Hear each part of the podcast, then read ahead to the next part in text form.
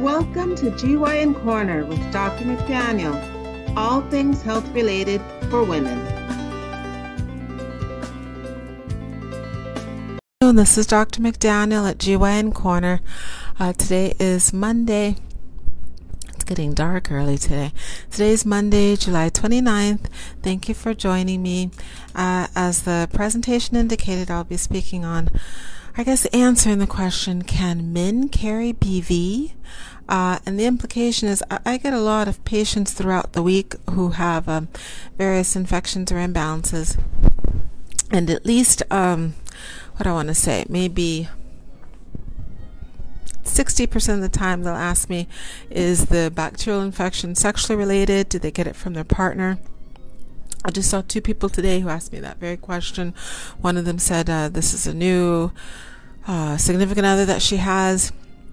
And could it possibly, uh, could she possibly have gotten the infection from the new partner? And another one asked me, did I think that her um, fiance passed this infection to her. It's the second time she's had it in the last six months. So the I'll give the short and the long answer. The short answer is no, men can't carry or pass on BV because it's not a sexual infection.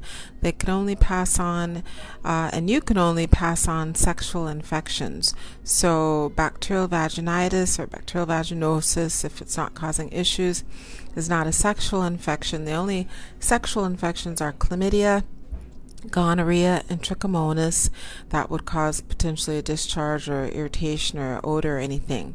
So those three are the only ones that the men can carry and pass on um, bacterial infections, yeast infections. I had someone today with yeast infection. She asked the same thing. Uh, she had sexual relations with her husband two days ago. Should she be worried that now he has yeast and she'll get it back from him? So those are non-sexual infections. So by definition, sorry, they can't be passed back and forth. Now, that was supposed to be the short answer. Now, the longer answer is that men potentially can pass uh, or seemingly pass a bacterial infection, not really yeast, but BV. And that's because uh, the vaginal environment should be acidic. So the pH would be 3.5 to 4.5. The vagina is acidic. There are bacteria that are supposed to be in the vagina that live at that acidic level. Now, bacteria likes a high pH, it likes an alkaline environment. So, the higher the pH, the more conducive or the more friendly the vaginal environment is for bacteria. And if someone's not using condoms, then men can encourage bacterial growth because semen is uh, has a higher pH. It should be around 7. So if the vaginal environment is exposed to semen, the semen will always uh, briefly, and for some women, for lingering for a few days, will elevate the vaginal pH. And with the higher pH, bacteria will grow more readily. Sorry, so it can potentially increase the concentration or the amount of normal bacteria that's supposed to be there. So now it's no longer at a normal balanced level, it's at a higher concentration, will cause issues and symptoms, discharge, odor, blah, blah, blah. And if it, um, if someone's using condoms and the condoms have a lubricant on them, lubricants also have a higher pH. So most of the lubricants are water based, so they will also potentially increase the vaginal pH. Same story. You increase the pH, you increase the happy environment for bacteria, so you're increasing the probability of a bacterial in- imbalance or infection. Now, in addition to semen having a higher pH than the vaginal environment, semen is also a nutritional source for bacteria. It has um, sugars in it. So, the semen, with exposure to semen, it will increase the environment. So, it makes the pH higher, more alkaline. So, it's a happy environment for bacteria. And it also feeds the bacteria because it's a nutritional source. So some women will notice a pattern after unprotected intercourse, intercourse without condoms. They always have an odor or a discharge or a bacterial imbalance or infection, and that's because of that double whammy of a higher pH and a nutritional source.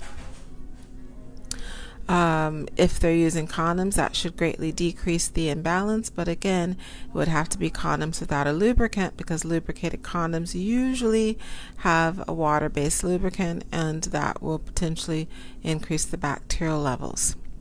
So, um, as a side note to that, sometimes I get questions about what if the man is circumcised or not circumcised, if the fact that he's uncircumcised can potentially increase bacteria because there's bacteria living under that foreskin. But you have to think about the fact that with intercourse, there isn't foreskin because the penis is um, erect, so that foreskin's been stretched out. It's not an issue. Most men are going to be relatively clean. They're not harboring a whole bunch of bacteria, anyways, under the foreskin. So it, there isn't a foreskin, and then hopefully he's going to be clean. He's not walking around not having taken a bath or a shower for several days. So whether or not there's foreskin is not going to be an increased uh, issue or, or worse another um, factor that would worsen the potential for bacteria. It really boils down to semen. Semen has a high pH and it's a nutritional source. And then if you're using condoms, the lubricant, if it's water-based lubricant, that will potentially increase bacterial counts. So, no, men cannot carry back BV, but the fact that if someone's not using condoms or they're using lubricated condoms, that will increase a conducive environment for bacteria. So some women will see that pattern that every time they have any kind of sexual relations, they have a bacterial imbalance. So I hope that's been helpful to answer the question can men carry BV? So, i.e., can bacterial vaginitis be sexually passed? The short answer is no. The longer answer is potentially yes. Um, sexual activity will increase that imbalance. And then, needless to say, if there's a pattern of problems after intercourse, then you'll want to try ideally to use condoms, see if it makes a difference. Use non um, lubricated condoms to see if that makes a difference. And if neither of them make a huge difference, then come on in for evaluation and cultures.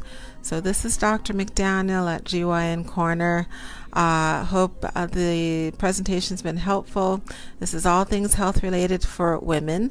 So, please check out the YouTube channel. Please like, subscribe, and comment for the YouTube channel and for the Facebook uh, page also. You can subscribe to get the updates and the notifications for the live presentations, and then like and comment if you have questions, concerns, or topics for ideas please post them either here on the Facebook page or here on the YouTube channel. They're both GYN Corner.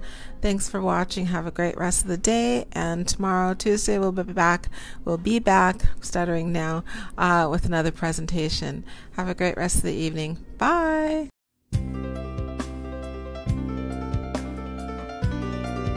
Thank you for joining Dr. McDaniel at GYN Corner all things health related for women. Please subscribe and join us again soon for another episode.